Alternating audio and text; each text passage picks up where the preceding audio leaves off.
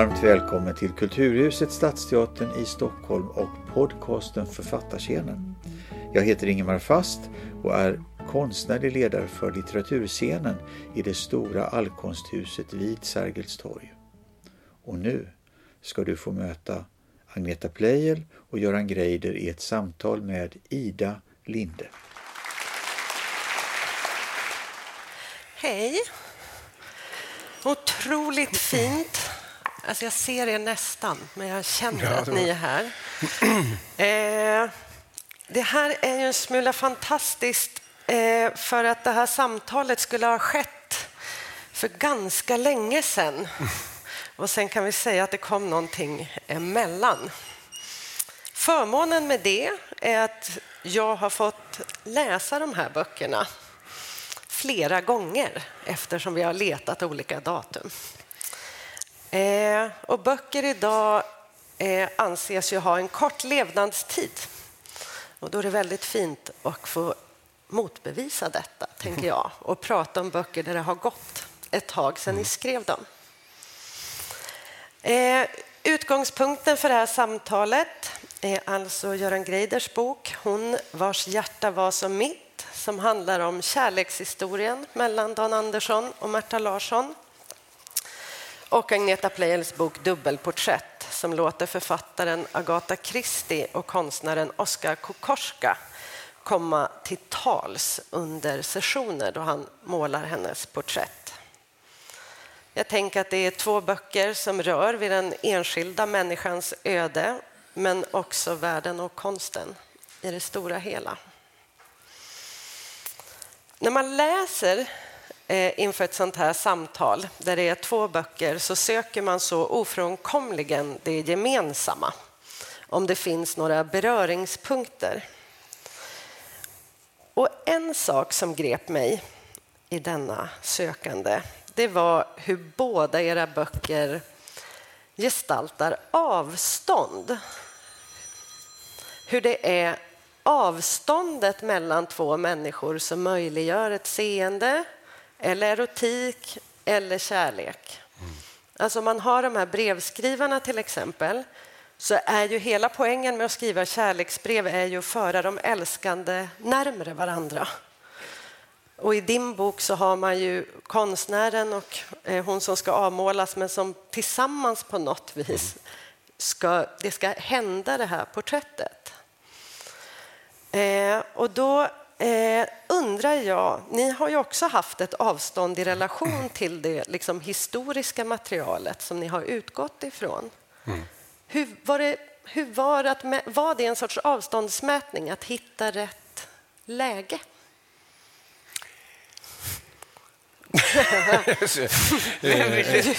Göran kan börja. Vad var ordet du använde? Avstånds... Mätning. Avståndsmätning, okej, okay, det är ett nytt ord. Mm. Fint ord. Eh, nej, men eh, det är ju alltid så att just när man ser någonting på stort avstånd så tittar man ju noggrannare. Det är paradox det där faktiskt.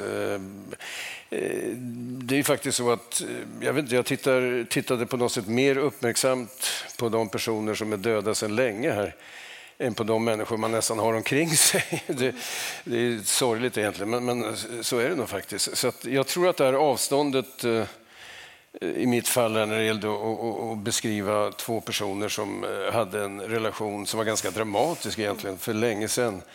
Just det där avståndet tror jag gjorde att eh, jag ville ännu starkare få dem att flyga liksom, och, och bli levande personer. Va? Mm.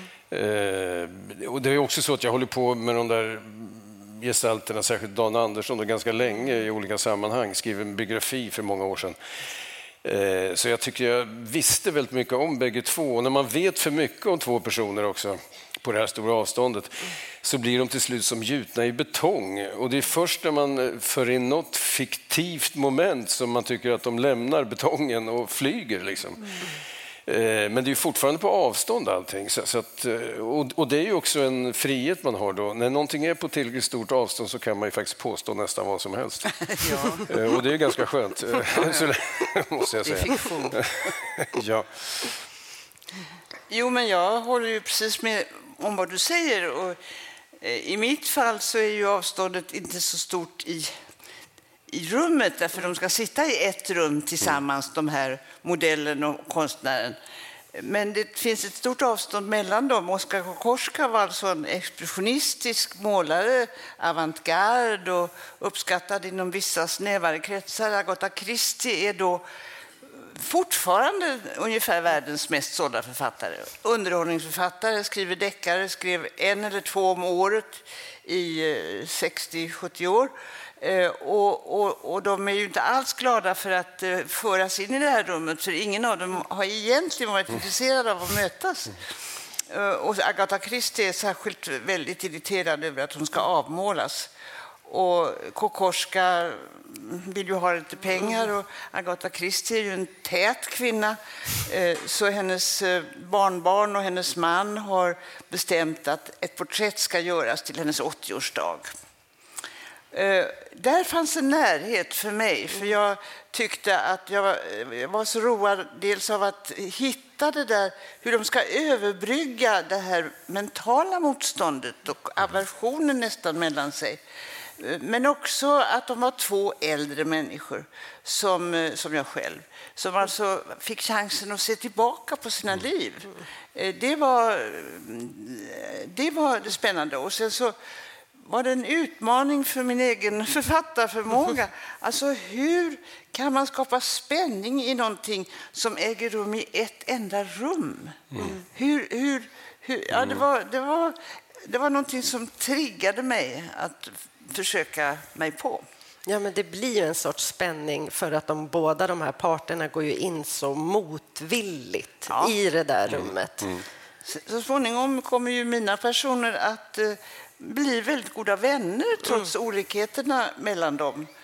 Medan din roman ju handlar om Ja, det går de skiljs. Ja, precis. Men jag måste, jag, ja. när jag läste din roman där så, min första känsla var ju verkligen, eller när jag läste om den inför när det till slut blev av, eh, just att det är en väldigt lycklig bok på något egendomligt mm. sätt.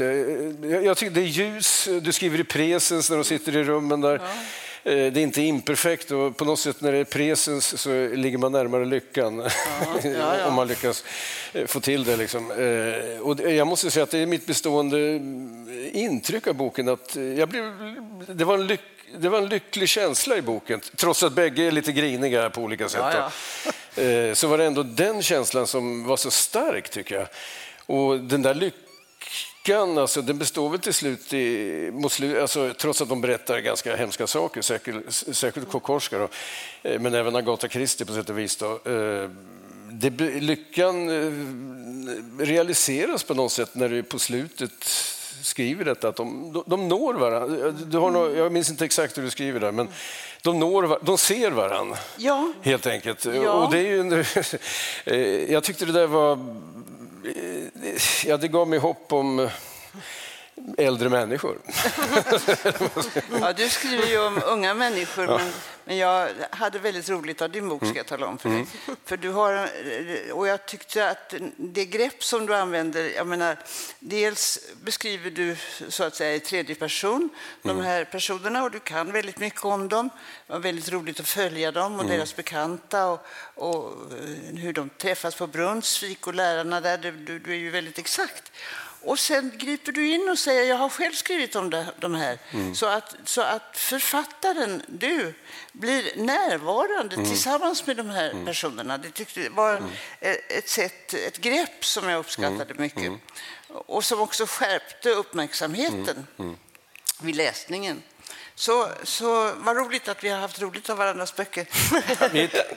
Två lyckliga människor som ja. pratar här. Och det där med lycka, jag måste säga, jag, jag var, var, ganska lycklig när jag skrev den här boken. Visserligen blev jag mitt i alltihopa när jag var nästan färdig med första eh, så blev jag ju väldigt sjuk och mm. låg på fick TBE och låg på sjukhus och var medvetslös. Under, och, och sen vaknade jag upp och kom på att ja, jag har ju det här att göra. Mm. Mm. Och så började jag om igen. Eh, och, och, eh, och eh, eh jag vet inte om du var lycklig när du skrev din bok? Ja, nej, egentligen inte. Det var en väldigt tidspress. Jag var lite olycklig faktiskt. Alltså.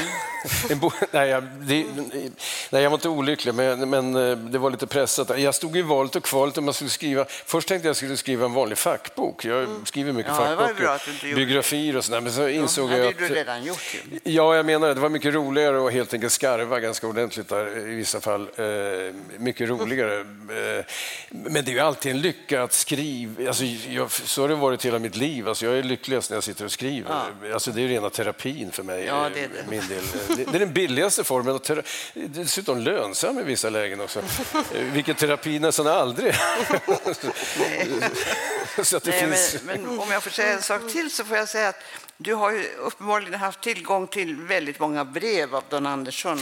Så är det. Alltså det var ju, jag hittade dem där, för de har ju varit kända på sätt och vis, men ja. ingen har skrivit om dem vilket är mycket märkligt. Eh, det beror på att det är väldigt många teologer och så som har lagt beslag på just Dan Andersson och då blir det gärna någon sorts metafysiska utläggningar när det i själva verket är så att de där kärleksbreven, det är kanske ett hundratal, kokar av erotik, av, av eh, sinnlighet, av ilska och han är ju halvgalen ibland, Dan Andersson. Eh, och det där, alltså det där passade inte in i ramarna tror jag för de som har skrivit om Don Andersson tidigare. Nej, men du nämner ju också, nu ska jag inte ta över din roll här. Det går jättebra. Ja, nej, men vi, vi klarar de är här för att höra er prata. Du nämner ju också att du inte har haft tillgång till Märta heter Nej, hon, så är det, så till hennes brev. Nej. Utan de har du uppfunnit. Och då får jag säga till dig att det har du gjort väldigt bra. Ja, men det är kul ja. att du säger. Som kvinna Nej, men alltså, det, det. det. var ju därför jag kände detta när jag hade de här breven från Don Andersson. Eh, och de är otroligt konkreta och det handlar om, han skriver om att eh, till Märta att eh, du talar om din frihet. Jag har, tänker bara på frimärken. Alltså, han har inga pengar till frimärken. Ja, han är rätt taskig mot henne. Ja, men det är väl fina, de är fantastiska brev där. Och då kände jag ju att jag måste ju, var ju tvungen att hitta på de där breven från Märta för att det skulle ja, bli någon liksom, livlighet i det hela. Så ja, jag var... fick verkligen gå tillbaka och kolla att det var så. jo. För, för... Nej, men det, och du var... lyckas ju gestalta två mycket olika personligheter. De, ja. Deras hjärtan hör till varandra, men de är mm. olika. Mm. Ja, men det är lite grann så att eh, Alltså Märta är som Agatha Christie. Vad sa du? Eh, alltså Märta i min bok är ungefär som Agatha Christie. Alltså ja, väldigt rationell. hon är saklig och hon ja, är, hon är ja. rationell ja. Eh, tillsammans med en ganska rörig man ja, ja, av många skäl. Och det är samma sak med Kokoschka. Han är ju en äventyr, han är, han är en romantiker, han verkligen, är en verkligen. metafysiker och Agatha Christie är väldigt to the fact.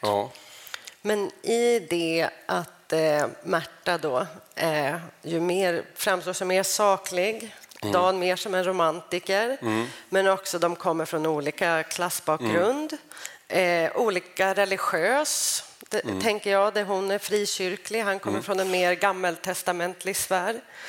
Hon kallar sig för en kulturmänniska, Dan för samhällsmänniska.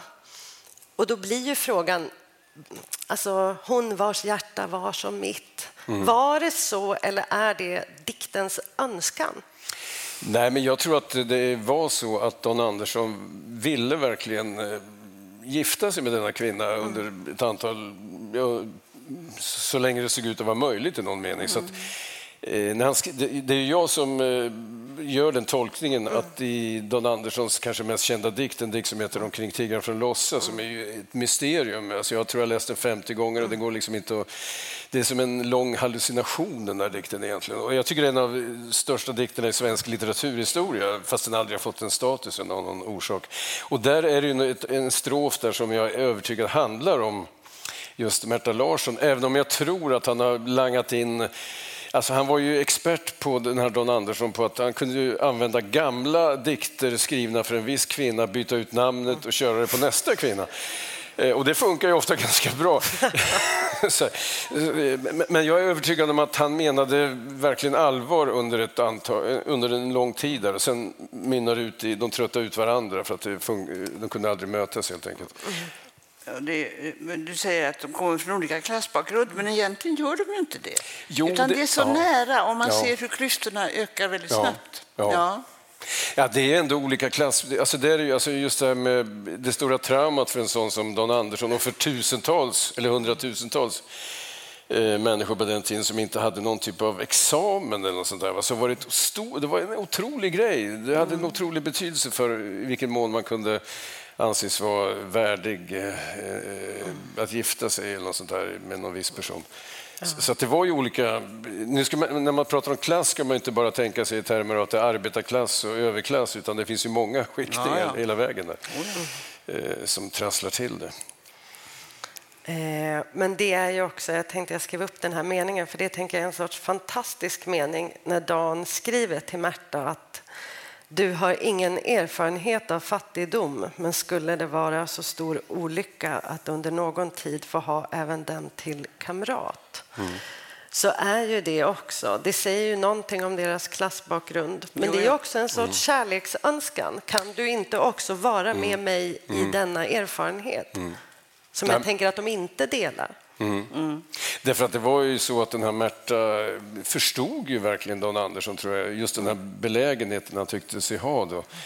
Att vara, inte ja, att ligga illa till eh, på olika sätt ekonomiskt. Det, det förstod hon alltså. och fick dåligt samvete för det hela.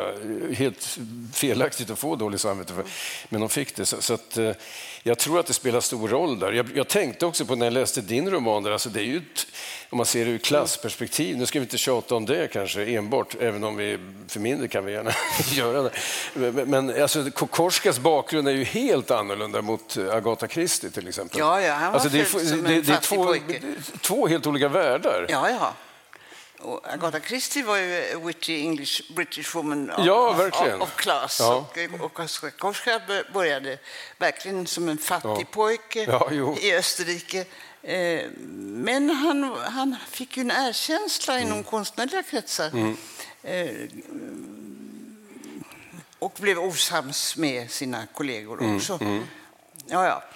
Eh, nej, men det är klart att skillnader är alltid bra när man ska skriva. Så, ja, Men en stor skillnad tänker jag, mellan dem är ju Agatha Christie ser på något vis hela sitt eh, författarskap som ett sorts försvinnande.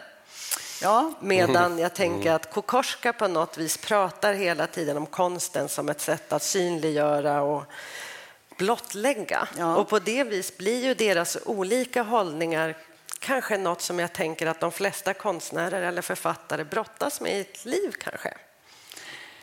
Ja, alltså jag tror att Agatha Christie, tvärt vad många kanske menar, var en blyg människa. Mm. Hon var en flicka, hon var, hon var, hon var skygg. Hon, hon, hon hade hittat ett sätt att kommunicera med världen och det var genom sitt skrivande. Men, hon, men, men som du precis sa nyss så, så tycker hon att skrivandet är en sorts rus där hon tillåts att försvinna mm. och bli ingen. Mm. Så att bara hantverket eller eh, det ligger i förgrunden.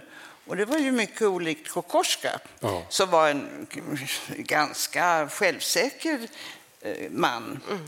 Eh, med, rätt, med, stor, med många erfarenheter av erotik och kvinnor Medan Agatha Christie, det är tveksamt om hon hade några andra, det uppehåller sig hennes autobiografer vid, om hon verkligen mm. hade några andra än sin första man, Archie, och sin andra man, Max, mm. som var arkeolog.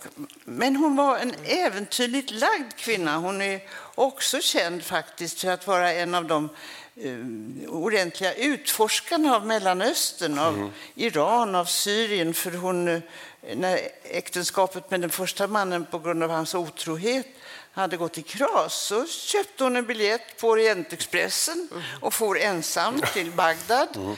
Och, och, och, och, vilket också är ämnet för flera av hennes deckare. Eh, så, hon, var, hon, var, hon var inte tappad bakom en vagn, men hon var en eh, tillbakadragen människa. Mm. Och sen, eh, om man får skjuta in, jag tycker det var en detalj som jag fastnade för ganska mycket. Du skriver om hennes mamma, där Clarissa heter hon. Ja. Som eh, enligt Agatha Christie ständigt när hon var liten berättade sagor som aldrig hade något slut. Nej, just det. Eh, jag tyckte det var så fascinerande. Eh, därför att när jag, jag har ju läst många Agatha, Agatha Christie-böcker, särskilt på 70 när man växte upp. Då, mm. De cirkulerade väldigt mycket. Så jag, jag har ju inte läst henne sedan tonåren heller. Men... Ja, jag tror jag säkert har läst 10-15 böcker eller någonting. Och, ja. och, det typiska för den här typen av intriger är att de har ett slut. Ja, visst. Jag visst. Menar, det är nästan så att um, de blir en skrift gentemot uh, moderns sätt att berätta. Ja, visst. Jag tror att det, jag tror att det bidrog. Alltså, Clarissa eh, var en väldigt fantasifull kvinna, mm. efter vad jag förstår. Men just det där att eh, Agatha Christie hittade en form där saker tar slut och det gör det ju med en mm. mordgåta. Mm. Den ska lösas. Ja, ja och det är verkligen, medan jag fick intryck av Clarissas berättelse, just de, här, de, de fortsatte ju eh, dag efter dag och tog nya vägar där. Ja, jag hon visste aldrig var hon var någonstans. Ja, ja. Nej, men det, jag tror att mamman var väldigt betydelsefull för mm. Agatha, mm. Eh, som valde en annan väg. Mm. Och hon blev tidigt faderslös, så det var ju också... Ja, just det. Mm.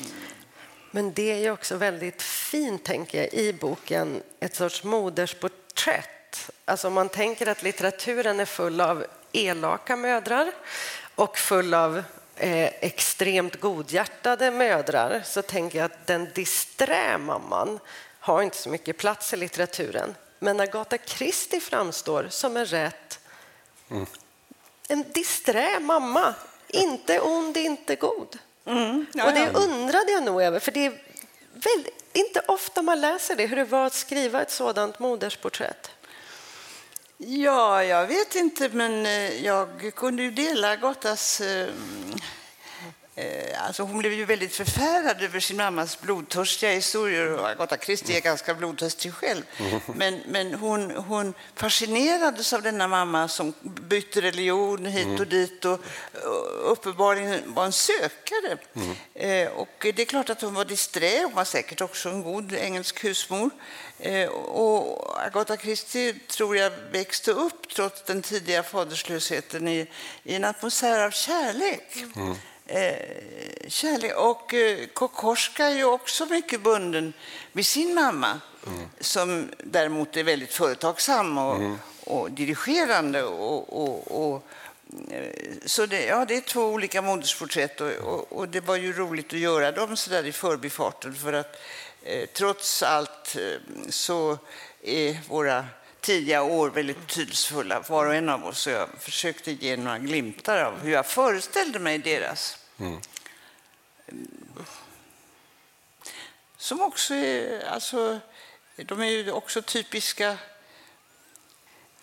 Agatha Christie är på ett sätt en typisk kvinna. Kokorska på ett sätt en typisk mm. man om man ska dra ut det. Um, och, och, och, det ska de ta sig igenom utan att nämna det. Eh, sen efteråt, alltså jag, jag, tyckte verkligen att de kom varandra nära. Och sen efteråt, när boken var skriven, så fick jag av någon läsare som, som, eh, som, som vars, vars, mamma hade korresponderat med Kokorska mm. så fick jag Gatas och Kokorskas brevväxling. Mm. Det var hemskt kul, för att de blev verkligen kompisar. Mm. Eh, utan att vara särskilt nära, men, men en sorts grund, mm. vänskap mm. grundlades under de där sex sittningarna. Mm. Men eh, om du skulle, eh, när det gäller vem som var svårast att fånga, så att säga, eh, någonstans framstår ju Agatha Christie som mer gåtfull. Ja. Alltså, trots att hon är ingen romantiskt djupsinne för sig. Nej. Ändå är det hon som är allra mest gåtfull egentligen. Mycket beroende för sig på att Kokorska har en historia som går en otrolig historia ja. i mellankrigstid. Och, ja, han, var, han var soldat under första världskriget. Ja, mycket sådana saker som...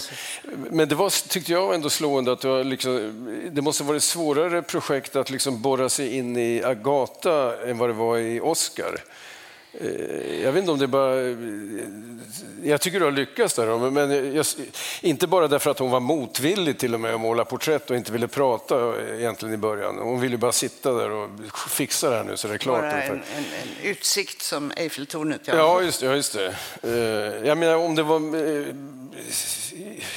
Ja, Agatha Christie framstår som och vilket är paradoxalt, så mer gåtfull än Kokorska egentligen.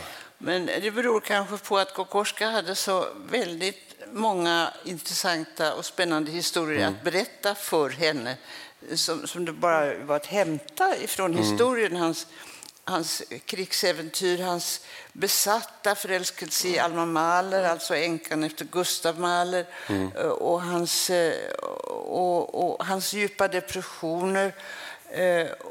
Och, och, och, han berättar väldigt öppenhjärtigt, förmodligen för att få henne, lite kontakt med henne. Mm. För, för, han, han vill måla människor mm. leva. Alltså han vill ha henne att agera för att kunna mm. hitta henne som porträttör. Mm. Och hon är länge väldigt motvillig, så jag kan hålla in väldigt länge i den mest avgörande historien som Agatha sen berättar för honom, mm. nämligen hur hon blir sviken av sin man. Mm. Och, och, då, har hon, då hade jag läst eh, hennes självbiografi som är väldigt charmerande. Men hon nämner ju inte ett ord om detta. inte ett ord. Nej, det det. Så hon hoppar över det. Mm, mm. Och, och, det måste ha varit ett väldigt avgörande eh, skede i hennes mm. liv när det här första äktenskapet tog slut. Eh, och, och, då börjar man bli, då börjar man bli intresserad av vad folk döljer. Mm. Och, och, hon dolde mycket. Mm. Eh, samtidigt som hon var lättsinnig och glad och mm. allt möjligt så att jag laddar ju, jag kan ladda för hennes entré mm. eh, på uppriktighetens, uppriktighetens port, så att säga. Mm, mm.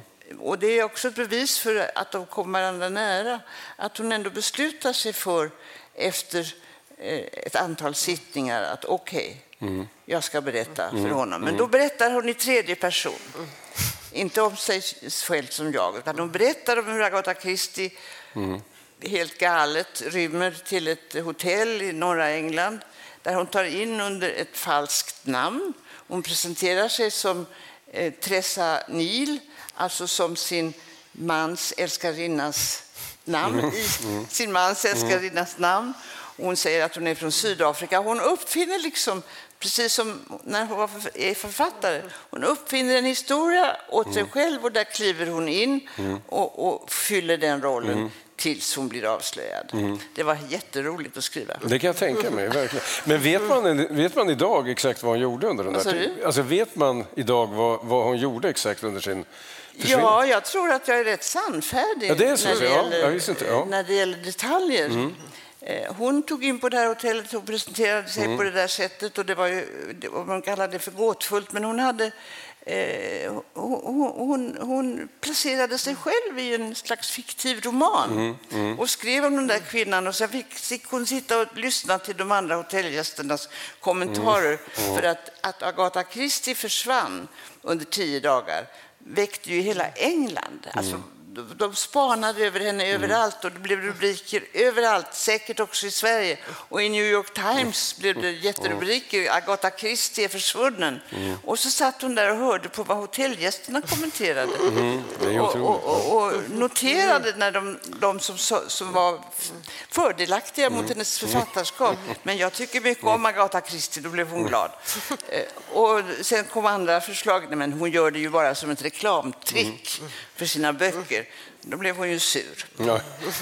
och hela tiden så mm. drogs snaran åt. Mm. För att till slut blir hon ju igenkänd mm. eh, och, och, avslöjad. Mm. Och, och, man kallar på hennes eh, före detta man, som hon ju, eller han är fortfarande hennes man, som hon väl inte gärna vill träffa, men han kommer och hämtar henne. Och han säger till henne att nu måste du lova att, att tala om att anledningen till allt det här var att du led av minnesförlust. Mm. Det tycker inte hon själv alls att hon gör. Mm. Men hon undrar ju lite grann över hur hon har kunnat gå in i, en, i denna fiktiva berättelse mm. om sig själv. Mm. Eh, och, och, vilket jag då tror att var nyckeln till hennes författarbegåvning. Mm. Alltså att se sig själv i mm. fiktion. Ja, men det är som eh, Kokorska säger någonstans där att eh, Ja, men ni leker ju med dockor i ert författarskap. Ja. Mm. När han har berättat om hur han lekte med ja, alltså, hela den långa historien. Ja. men de historierna kanske kan säga någonting om den, för jag tänker att de avgörande händelserna mm. på något vis som de båda kommer till är dels hennes försvinnande men också Kokorskas docka. Det jag mm. tänker att de, som jag tänker som det är skrivet är kärlekens svek. Ja, och då alltså det, ändrar de sina det, liv. Det, det, var en så fantastisk historia, men den är uppenbart sann för att jag, jag, jag åkte sen ner till Wien under den här skrivperioden för att se en retrospektiv av mm. Kokorska som visades där. Och, och, den här historien berörs ju också. Det var nämligen så att när Alma Mahler hade svikit honom, hon var väldigt uh, svekfull och gifte sig med en annan utan att berätta det för honom medan han var i kriget och medan han trodde att han hade kontakt med henne mm. uh, så övergav hon honom. Och, och, han blev alldeles desperat, uh, förtvivlad. Och då låter han tillverka åt sig en docka mm. i mänsklig storlek som ska vara så lik Alma Mahler som bara är möjligt. Alltså en docka av, av tyg och, och, och, och, han sysslar intensivt med detta. Hur tillverkar man hud mm. så att den blir... Och hur, ja, eh, det här är en bisarr historia, mm. men den är uppenbarligen sann. Mm. Eh, fast på den där utställningen i Wien så påpekade någon gammal vän till honom att alla saker som sen har florerat kring denna historia var inte sanna. Mm. Han, han, var inte helt galen alltså. Nej, jag förstår Utan han, han, han, han tar han liksom använder det här som ett terapeutiskt mm. redskap för mm. att bli kvitt, mm. för att bli kvitt minnet av mm. Alma som, som plågar honom. Eh, det var också mycket roligt att skriva, för jag själv, när jag började förstå eh, konturerna till den här historien som jag just har berättat, så spärrade jag ju själv upp ögonen mm. och undrade om han var helt mm. Och det får ju Agatha fråga då också. Mm. Hon måste, han måste vara mer galen än jag någonsin mm. trodde. Eh, och så, så övertygar han henne om att, eh, att, mm, ja, eh, att det hade ett syfte. Mm. Om han... ja, men det är en befriande slut där, i den, just det avseendet när de till slut, efter någon fest där dockan har cirkulerat runt, till slut spela fotboll med hennes huvud. Ja. Vad säger ni om det? Det är ganska otroligt. han... ja, ganska... Han, han, tar ett ståtligt avsked av sin docka. Ja. Eh, eller ett grymt mm. avsked av sin docka mm. för att bli fri. Mm. Eh, men om vi var inne lite på eh, mödraskapet i din bok ja. så tänker jag att det finns i din bok, Göran, jag menar, någonting man fasar över på något vis i början av läsningen det är ju att Märtas far ska mm. säga inte en dag till på Brunnsvik, mm. Mm. vilket han också säger. Men mm. han kontrollerar ju henne på något vis i någon sorts fullt dagsljus. Mm. Medan som det står att Dans far gör det via samvetet på nätterna. Mm. Vad Tänk om du kunde prata lite om de här olika fadersgestalterna. Alltså det där är ju verkligen en ganska fascinerande figur, Don Anderssons far eh, som heter Adolf. Eh, det finns ju bilder av honom där han ser ut som en eh, profet ur Gamla testamentet. Alltså en ganska häpnadsväckande figur uppe i mest avlägsna delarna av Finnmarken där han eh, satt och läste engelska tidningar och var väldigt avancerad på många sätt. Men samtidigt var han då del av väckelserörelsen och otroligt eh, ålderdomlig i sin syn på saker och ting. Eh, eh och, eh, alltså, man kan till och med kalla honom för religiös fundamentalist. Alltså, hans fru fick inte ens gå till andra granngårdar och hälsa på. Och sånt där. Ett otroligt syndamedvetande implanterades tidigt i denna Eh, i Don Anderssons medvetande som satt väldigt starkt. Alltså. Och det har skrivit om, det har dykt upp i, han har skrivit flera romaner, Don Andersson, eh, som inte alls är bra. De är en sorts dåligt förklädda självbiografier, men de är värda att läsa av det själv, för man får inblick i... Och där ser man vilken enorm roll som fadern där spelade eh, i nattliga drömmar eh, eh och hans eh, Alltså när Don Andersson, eh, det är ganska starka mm, sadomasochistiska drag. Alltså det, det har varit ganska komiskt där när jag håller på med Don Andersson. Där jag stått ibland och hållit föredrag vid någon kolmila uppe i Finnmarken och så har jag pratat om att Don Andersson gillade hash och sadomasochism. Och det är liksom motsatsen till kolbullar kan man ju säga. Eh, alltså det blir en väldig kontrast mellan vad han faktiskt... Han, han gillade den dekadanslitteraturen som var ja. i omlopp eh, ganska mycket. Då. Eller fortfarande kan man säga, alltid finns närvarande. Eh, och det där var ju ett svar på faderns repressiva hållning till allt som hade att göra med sexualitet och sånt där. Eh, och det där är ju, och det där har de, just i Don Andersson-litteraturen eh, har ju snarare då den här Adolf upphöjts till någon sorts eh, gudomlig gestalt, vilket inte alls stämmer. Utan var, han var en ganska hemsk person förmodligen. En av hans mest berömda eh, sånger, den här Till min syster, den har ni säkert hört. Eh, ni som inte hört den kan gå ut. Eh, nej, jag skojar bara. Eh, där är det ju ett porträtt som är dolt in i texten av en otroligt repressiv pappa. Alltså, det har inte folk uppfattat. Man ser inte förrän man lusläser texten. Eh, och det där eh, Ja, det där är genomgående. Han är jagad av en fadersgestalter hela sitt korta liv, alltså väldigt starkt. Medan däremot den här Märta hade ju en helt annan situation då, eh, där hon i dagsljus så att säga, var ansatt av sin eh, frireligiös, djupt frireligiös fader. Där, alltså. Helt olika situationer. Då. Men eh, ja, ungefär så. Mm.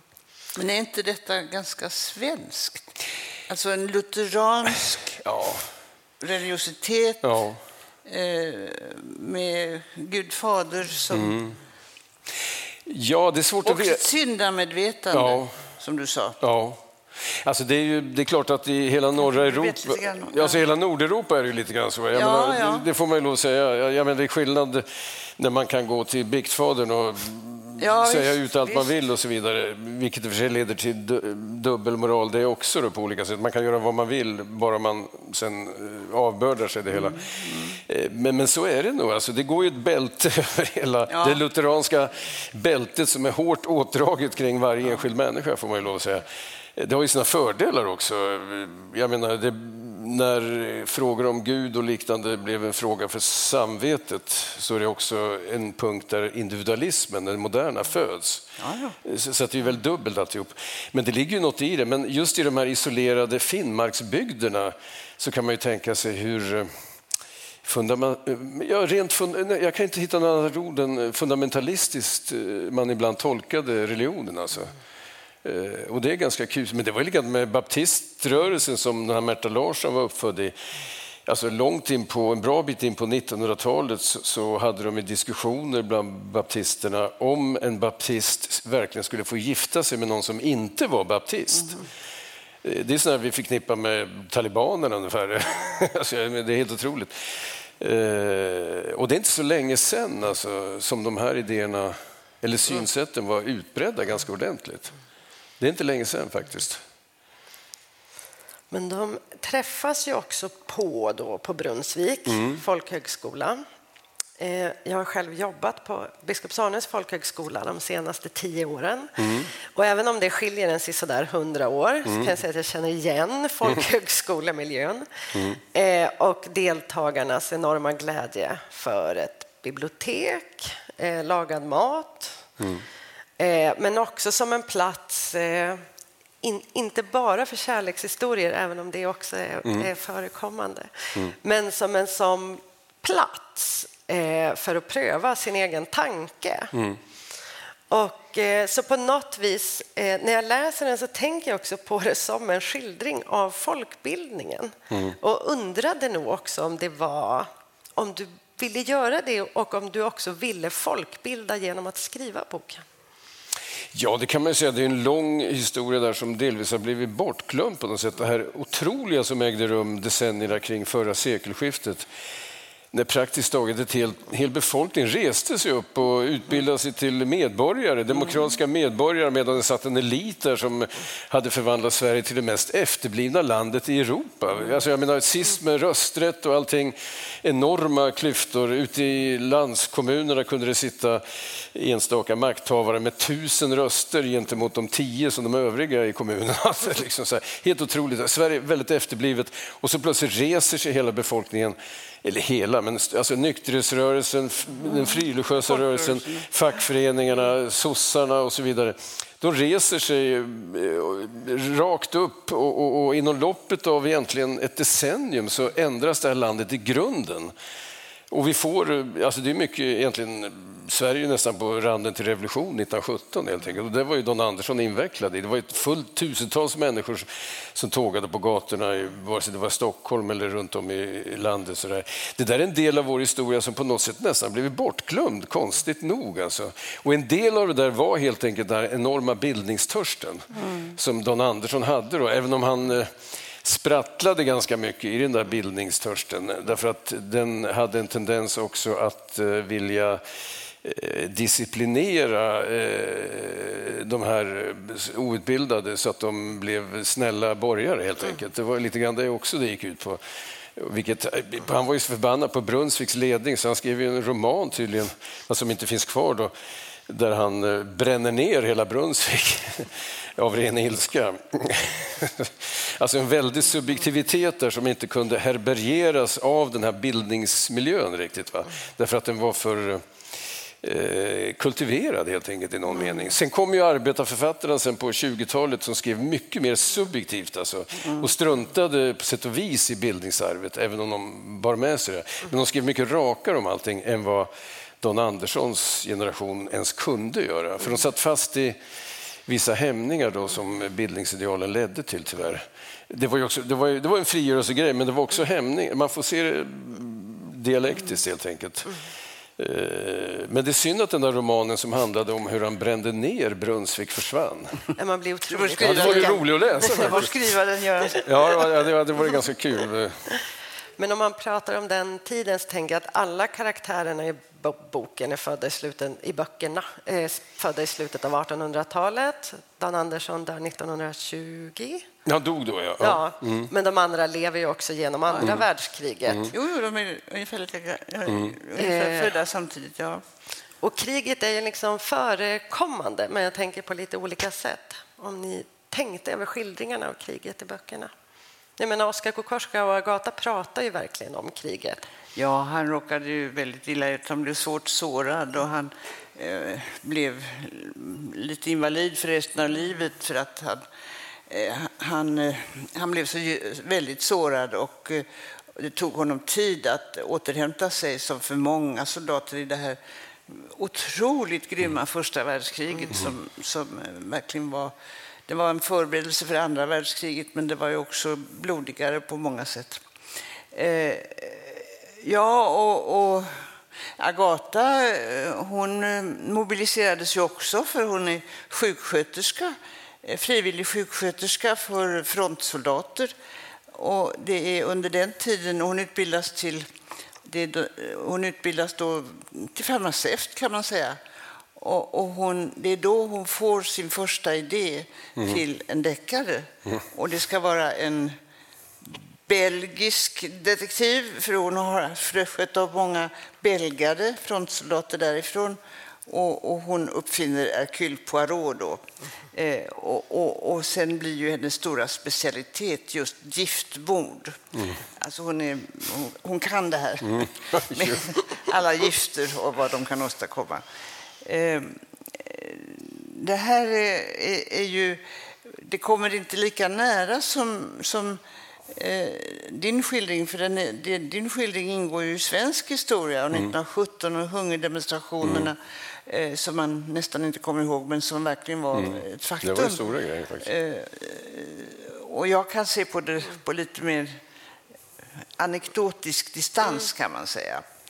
Eh, Men det har jag inte tänkt på det, att, att de här de människor beskriver det ungefär födda samtidigt. Det är, vilket år är Kokorska född till exempel? 1890 tror jag. 90, ja precis. Nej, 1882 tror jag. 18, ja, det. Don Andersson är född 1888. Ja. Eh, nej, men det är någonting med... Alltså hela... eh, Kokorska är ju... alltså just den här perioden när ja, modernismen nästan föds, kan man säga. Eh, och det är ju någonting som alla... Alla har fortfarande en fot i någon äldre romantisk... eh, Ja, ja, oh ja. eh, ungefär som Don Andersson gillar Oscar Wilde, och så här, som, som idag nästan... Vet, han är ju inte bortglömd, men han är ju inte läst direkt, utom någon spökhistoria och Canterbury-historia.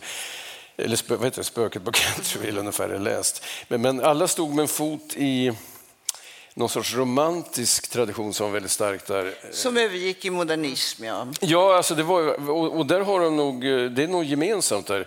Men inte för Agatha Christie, för att det är lite grann som att England har sin egen historia när det gäller...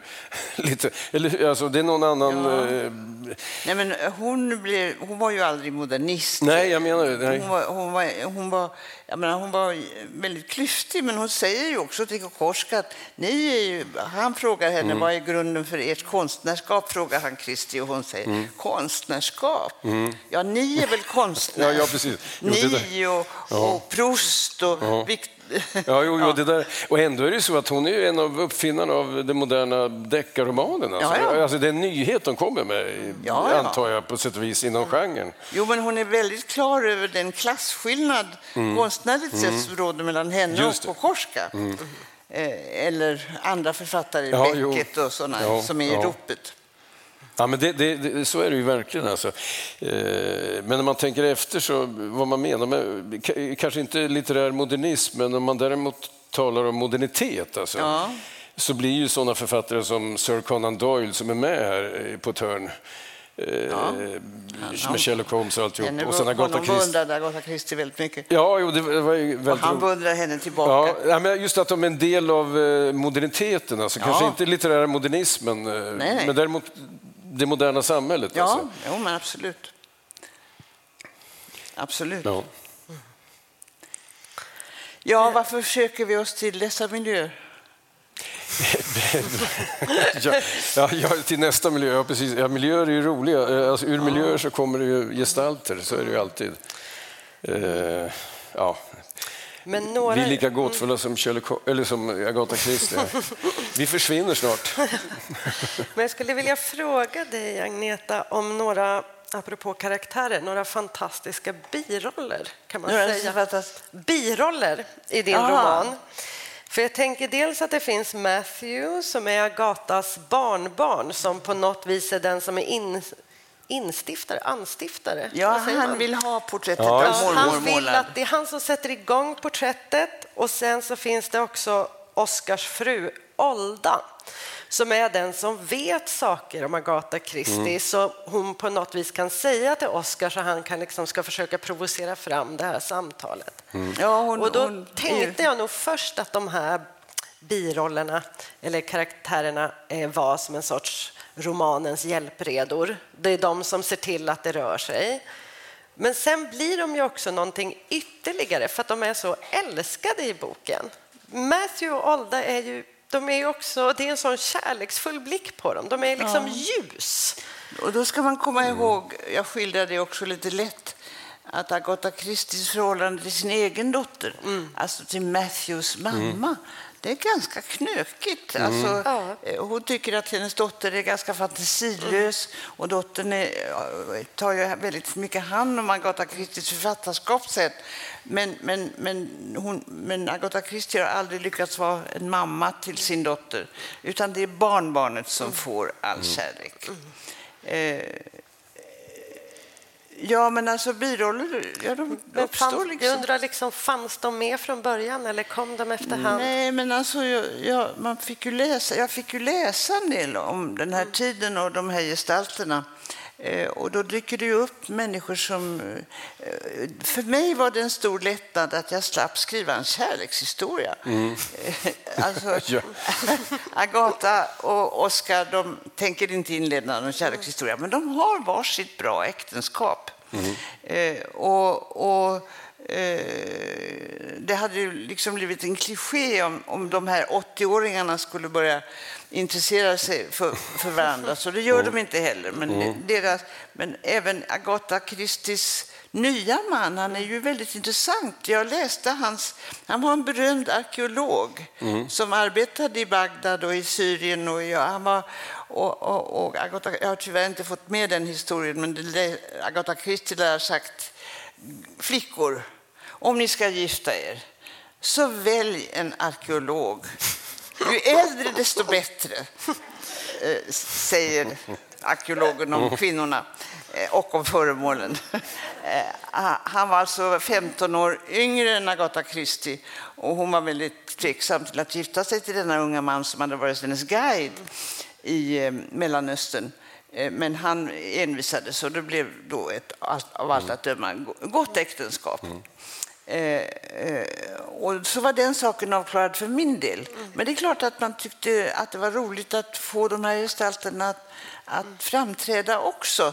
Men du får ju dem att göra några viktiga saker. Är det inte eh, Olda där som säger att fråga henne om hennes försvinnande? Det är hon som säger det. Ja, liksom. ja, men hon- Vadå, har de försvunnit? Säger Ja, ja, alltså, Olda har och, ju- tvärtom, ja, och likadant när, eh, vad heter han, Mallow, vad heter han? Mallowan, Max Eh, det är väl han som säger till Agata där att eh, fråga honom om eh, Alma Mahler. Ja, ja. eh, Tror jag. Så att Visst. Mm. du använder ju dem där. De, blir, ju- de är viktiga mm, aktörer. Ja, det har du rätt i. Jo, alltså, eh, Mellohan vet mycket mer om, om Kokorskas förhistoria än vad Agata gör. Och Olda, Oskars fru, hon vet mycket mer om vad som har rört sig runt Agatha Christie än vad Oskar gör. Så att de förmedlar ju de förmedlar ju något av det allmänna intresset kring, Ja, just det, just kring det. dem. Ja, det var roligt att göra.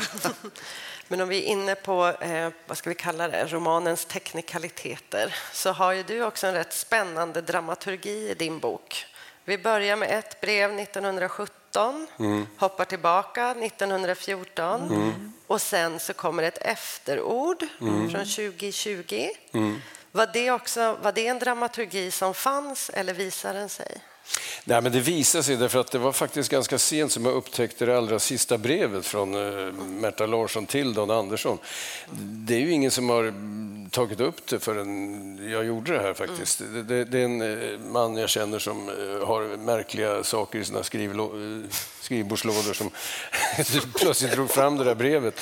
Eh, och det var ju väldigt roligt att läsa därför att då hade jag ju läst allt det andra och så plötsligt kom det en brev som visade att eh, det fanns en sorts eh, kvardröjande relation där.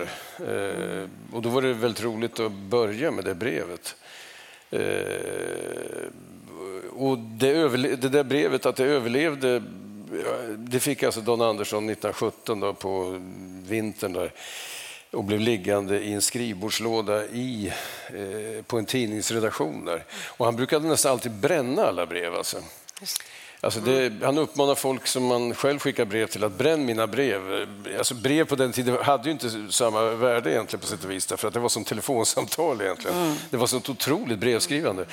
Så, så att det har ju brunnit upp väldigt mycket brev. Han har eldat upp ganska mycket brev. Men just det där brevet blev- kvar där, vilket jag måste utgå från ett tecken på att han hade svårt att hantera det helt enkelt. Eh, Så det blev liggande längst ner i en skrivbordslåda, upptäcktes kanske tio år senare eller något sånt där.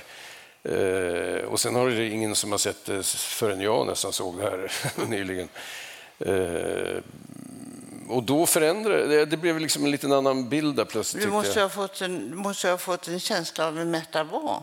Ja, absolut. Alltså, det finns ju brev av henne från 40-talet när hon skrivit Mm. till en litteraturvetare och då får man en inblick i hennes personlighet som, ja, när hon är vad det blir, 40-50-årsåldern. Eh, väldigt rationell eh, sådär och väldigt, eh, ja, för, jag hittar inget bättre ord än förnuftig på något sätt. Mm. Väldigt saklig. Sådär. Eh, Men man känner ju alltid att det i hennes brev finns pulserande saker under där. Liksom. Hon leker med dockor hon också tror jag. Som leker vi alla gör. Vi, Vi har också gjort det. Ja, precis. Ja, vi, har- vi, Vi gör det fortfarande. jag gör- det på olika sätt. Dockor eller leksaksbilar. Ja. Eh, Eller vad det kan bli. Eh, Och, och i ja, det var roligt att se, ett, för det finns så lite material om denna Märta Larsson från den tiden. Va? Så att varje litet så här, fragment som dyker upp får i ens ögon då ett väldigt stort värde. Men det ger ju din bok en, slags eh, litteraturhistoriskt värde också. Ja, ja det hoppas jag verkligen. För att, eh, jag har ju fört en eh, 25-årig kamp just på den fronten. Eh, därför jag tycker nog att Don Andersson har blivit eh, illa behandlad här. Alltså jag håller med dig om det. Det, det är någonting där. Ja, men det, det är ingen slump att man ibland när man är ute och pratar om Don Andersson så eh, ofta blir det så att det sitter eh, det är liksom två lag där i publiken. De ena är 75 år plus och de andra är 18 minus. Eh, och de där som är 18 minus de har ofta något band eller något sånt där, så de, och då använder de sig av Don Anderssons texter och det är fortfarande så. Det är helt otroligt. Alltså. Det finns nog ingen motsvarighet tror jag eh, bland 1900-talspoeter, alltså, att, man att man kan använda de där texterna. Det är någon som skrev om Don Anderssons dikter att man behöver inte tonsätta dem, de tonsätter sig själva. Och det Han är- ligger något i det. Alltså. Han är otroligt musikalisk. Ja, det, det, han skrev ju ett tiotal som är kvar då, s- melodier som faktiskt är väldigt fina. Och så. Och det var ju sorgligt att han dog så, men, men din, din, din dramaturgi, som, den är ju hemskt spännande för att han gifte ju om sig Ja. eh, efter att ta, förhållandet till Märta har tagit slut. Han och hans hustru blir med barn eh, som han inte hinner få uppleva för Precis. han dör eh, av en förgiftningsolycka inte så långt härifrån. Nej, det är bara några hundra meter. Ja. Eh, Ett hus som ska saneras och två av hotellgästerna dör. Och, Dan Andersson är där. och, och Märta går en annan väg då. Och man blir ju faktiskt ledsen över att den här historien slutar så illa för de två.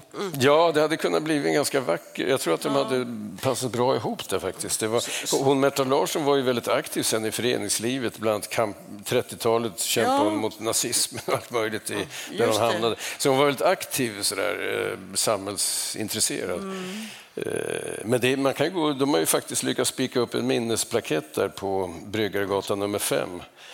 Där det, står, alltså det är huset, hotellet där han dog är rivet. eh, Men eh, de har spikat upp eh, en skylt där. Att han dog där. Ja, precis, som sitter där faktiskt. Så det tycker jag nu är på tiden. Han, Så dog, här. han var ju väldigt. Jag menar, det var- en sorglig historia. Men Ja, det var en väldigt sorglig Han hade historia. fått en annan plats om han hade fortsatt. Det kan mycket väl ha varit så. Men eh, ni är ju också båda poeter. Eh, det, det här kan vara en dum fråga, men ändå. Varför blev... Jag tänker om man upptäcker ett material eller går, en historia eller någonting talar till en som det här har talat till er så kan ju det sätta igång sökandet efter en form. Alltså både i den grad, i vilken grad ska jag fiktionalisera detta? Alltså hur långt? Det, Ni, hade ju, ni har ju, hade kunnat dra det ännu längre till exempel. Och det var inte var, att de var mer fiktiva de här karaktärerna. Eh, men det hade väl också kunnat bli dikt? Eller varför blev det roman? Jag har några bra svar där. Så. Jag, Jag jag tror inte att jag hade förmått skriva en, en dikt om Agatha Christie. det, det, ja, och sen så, eh, även om eh, hennes eh, deckare är lite av olika kvalitet så är de ju väldigt konkreta och ehm, Ja, nej, men det, det föresvävade mig inte att man skulle kunna skriva poesi av det här. Jag skulle gärna skriva mer poesi som du har gjort. Men, men eh, det, jag, det var en episk historia, eller en dramatisk historia. Man kan ju också kalla min bok för en liten teaterpjäs. Ja, det är ett kammarmusikaliskt stycke tycker jag i hög Ja, grad. det, och det hade väl legat närmare till hands då. Eh, och, Men det, men det är väl ändå så att det, någonstans är det ju ändå egentligen bara på sätt och vis, det är ingen artskillnad mellan olika sätt att hantera en eh, sakförhållande eller en historia. Det är ingen artskillnad, utan bara en gradskillnad. Så även om man skriver en biografi över, jag har skrivit biografier över alltifrån så Joe Hill eller Olof Palme eller någonting. Och då är det ju så att varenda mening man skriver har ju liksom en eh, gräns mot fiktionen i alla fall. Eh, förstår du vad jag menar? Så det, Men, ja, jag vet inte om du håller med mig, men jag tycker att... eh, jag började ju då som dramatiker och sen poet Mm. och så kom prosan så småningom. Men jag, och jag, och jag har alltid tyckt att prosan eh, innehåller en poesi som, som, som genererar väldigt mycket Mm. av alltså, en sorts djupsyn. Poesin har en sorts djupsyn Mm. som det är hemskt roligt att få in i, i prosan. Det tror jag du är helt rätt i där. Alltså. Ja, och genregränserna är ju, Mm. fick, är ju, de spelar inte så stor roll. Men varje Mm. ämne kräver sitt eget, sin egen Mm. form. Så är det nog verkligen. Men, det är just det här med, alltså, om man tar Agatha Christies deckare, så det, man kan inte påstå att det är mycket poesi i dem överhuvudtaget egentligen. Eh, tror jag, för nu var det 30 år sedan jag läste dem egentligen. Eh, men, men jag skulle tro att om man väl börjar, lä- eh, jag ska läsa om någon här får vi se. Man kan säkert eh, göra små utdrag ur Agatha Christies eh, deckare och göra det till en diktsamling. Ja, Det skulle man säkert nog- vara fullt möjligt. Alltså, några av hennes... Alltså, alla är inte lika bra. Jag har inte läst... Alltså, hon har skrivit över 60 deckare Mm, och jag kanske har läst hälften. Så, så jag är inte någon expert. Men jag menar, det är inte bara intrigen där, utan hon, hon har ju miljöskildringar som jag minns det. Ja. Eh, Och nu kommer jag inte ihåg, eh, jag menar, ja det är miljöskildringar helt enkelt. En bok som jag nämner där, det är ju, det är ju hennes reseskildring till Bagdad, till, till, eh, till Iran då. Eh, och, och, och hon, filmade ju också och var väldigt intresserad av de folkslag Mm. hon mötte, araber och, och, och eh, eh, ja, ja. olika folkslag Mm. som fanns där. Och, och, eh, ja, vad håller jag på att prata om nu? Eh, Du skriver helt enkelt på ett nytt poem Ett poem om Agatha ja, men man, om Agatha Christie. ja, ja, ja, det, det kanske skulle Ja, gå. ma- Men hon kliver ju sig i två också. Du? Jag tänkte om vi var inne, om du pratade om form, att Ja. varje uttryck söker sin form, så, så gör ju, jag tänker också att hon skaffar sig en pseudonym. Ja, det där är en fascinerande historia. Hon skrev alltså 60 eller flera deckare och så skrev hon fem eller sex romaner under ett annat namn, under en pseudonym. Och de romanerna är väldigt olika hennes deckare. Alltså de är dju- djupare och allvarligare. Hon tar upp riktiga problem och det, det är liksom äktenskapskonflikter, eh, familjehistorier. Eh, och, och, och, och, man frågar sig ju då, hon får berätta därför för Korska som blir väldigt förvånad. Och du blev också förvånad sa du. ja, eh, varför väljer en författare att dela upp sig på flera? Det gjorde hon faktiskt. Eh, och där finns ett sorts djup, ett existentiellt djup som inte finns i hennes deckare. Och, och du har nog rätt att eh, det fanns en poet även i henne, men hon värjer sig ju oerhört för att eh, Kokoschka vill ge henne en författarroll som hon inte accepterar. Eh, Han, han, han tycker att hon har liksom rymt lite grann från sitt egentliga författaruppdrag. Eh, Och, och, och, och han liknar henne vid Daphne som var den här unga nymfen som flyr från Apollon, diktarguden. Jag flyr inte från Apollon, säger hon. Jag skriver vad jag vill skriva. Eh, Men han har ju sett någonting hos henne. Eh, Alltså en ömtålighet hos henne som, som men nog kan gränsa till poesi. Ja, ja, det är en hisnande tanke, men, men eh, jag är inte främmande för den. Det finns väldigt mycket eh, Ja, inte heller egentligen. Jag vet inte om man behöver göra en sån distinktion. Men om vi säger istället för att prata om poesi och prosa kan vi prata om meningar då. Eh, att det finns väldigt många meningar i er bok, som man, era böcker som man kan fundera på eh, utöver att tänka över de här otroligt fascinerande karaktärerna. Eh, och där tänkte jag, det är väldigt, eh, Göran, en av dem i din bok är det står så här att bära en olycka är att förstå den. Ja, det, vad ska man säga om detta? Du Eh, behöver kanske... Nej, ja, vi det, låter det är bra så kanske. Ja, ja, nej, men han, alltså, det det är också ett... eh, Alltså Don Andersson eh, hade ju väldigt mycket... Han, han ville verkligen vara djupsinnig, helt enkelt. Mm. Eh, och det där kan man ju verkligen Eh, det är därför det blir en hel del pretentiöst, eh, om jag nu får, jag tror att Märta reagerar så, pretentiöst svammel helt enkelt, mm. verkligen. Men det där har också sitt värde. Alltså. Det, om folk vågade vara lite mer pretentiöst svamlande i sina relationer och alla möjliga sammanhang så skulle det bara vara bra, tror jag. Eller hur? Jag menar, det piggar upp. faktiskt.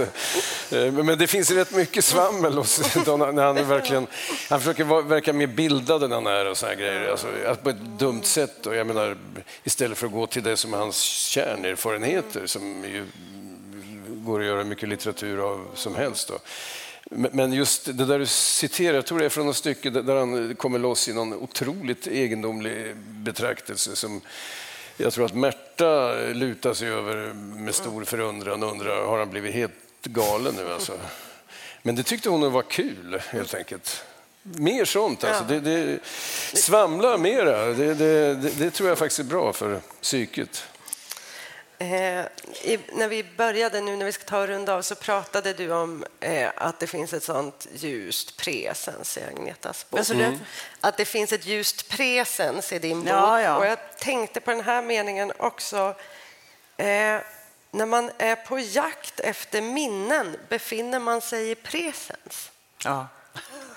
Att du kanske kunde säga någonting om presens? Det, det, det är en svår nöt att knäcka. ja. ja, men alltså tempus är ju väldigt vikt, mm. viktiga i en roman. För mig innehåller presens ju ett mycket direktare tilltal mm. än mm. imperfekt. Imperfekt är ju också bra, men, men presens placerar en här och nu. Mm. Och, och, jag tror att eh, den, min lilla bok då, den, den ropade på presens. Mm. Eh, eftersom vi ska se dem mm. i det där rummet och vi ska följa vad som händer mellan dem fysiskt. Och, och, och, och, där är jag ju hjälpt av att han får iaktta henne och hon får iaktta henne, honom. Mm. Så, så det blir ett dubbelporträtt fast den ena av dem håller på att måla den andras porträtt. Så, så det, det var ju, ja, nej men jag är förtjust i Preses. Mm. Eh, jag har nog använt imperfekt också i, i mina dagar, men, men eh, eh det, det, handlar ju om att själv komma nära de gestalter man skriver om. Mm. Och, och presens är hjälpsamt då. Eh, Ja, presens är på något sätt besläktad med ljus. Ja, så, så upplever musik, faktiskt. Ja. Ja, alltså det, och det, det är så centralt här när någon ska måla ett porträtt. Alltså, ja. Ljuset, eh, de håller på att dra för och gardinerna, eller tvärtom ibland. Och sånt där. Eh, ja, ja. Jo, han mixar ju med miljön så att säga. Ja, just det. Men, men vad han egentligen vill, det är att få henne att röra sig i presens. Mm att svara på hans tilltal. Mm. Eh, jag har ett citat i slutet av boken som nog är rätt autentiskt hämtat från någonting som Kokorska sa. Jag försökte, det är när han ska dö. Eh, då har han blivit blind och kan inte måla längre. Men han lyssnar på Mahler. Mm. Eh, och, och, då säger han att vad jag försökte göra i mitt liv det var att få mina han är ju känd som porträttmålare, att få mina objekt att glömma att jag var där. Mm. Att uppföra sig, att glömma bort mm. och, och, att, att, att röra sig så fritt så att jag kunde fånga personligheten. Mm. Eh, och det har ingenting med eh, att man söker efter intima bekännelser och så, säger han, utan det är att komma åt någonting som existerar. Mm mellan människor. Mm. Eh, ja, jag eh, tror att han talade sanning där. Han, mm. han, han letade efter rörelsen i konsten. Och rörelse är precis. Mm. Ofta. Det är väldigt fint. Jag tänker att vi ska ta avrunda. Nu har ni fått väldigt bra råd dessutom här på slutet. Mm, ja, Presens rörelse och mer pretentiöst svammel i era relationer. Absolut. Stort tack för att ni kom. Det mm. var så fint att äntligen få prata om de här böckerna. Mm. Vi måste tack. tacka dig som ville leda detta samtal. Det var väldigt roligt. Och tack till er för att ni äntligen var här.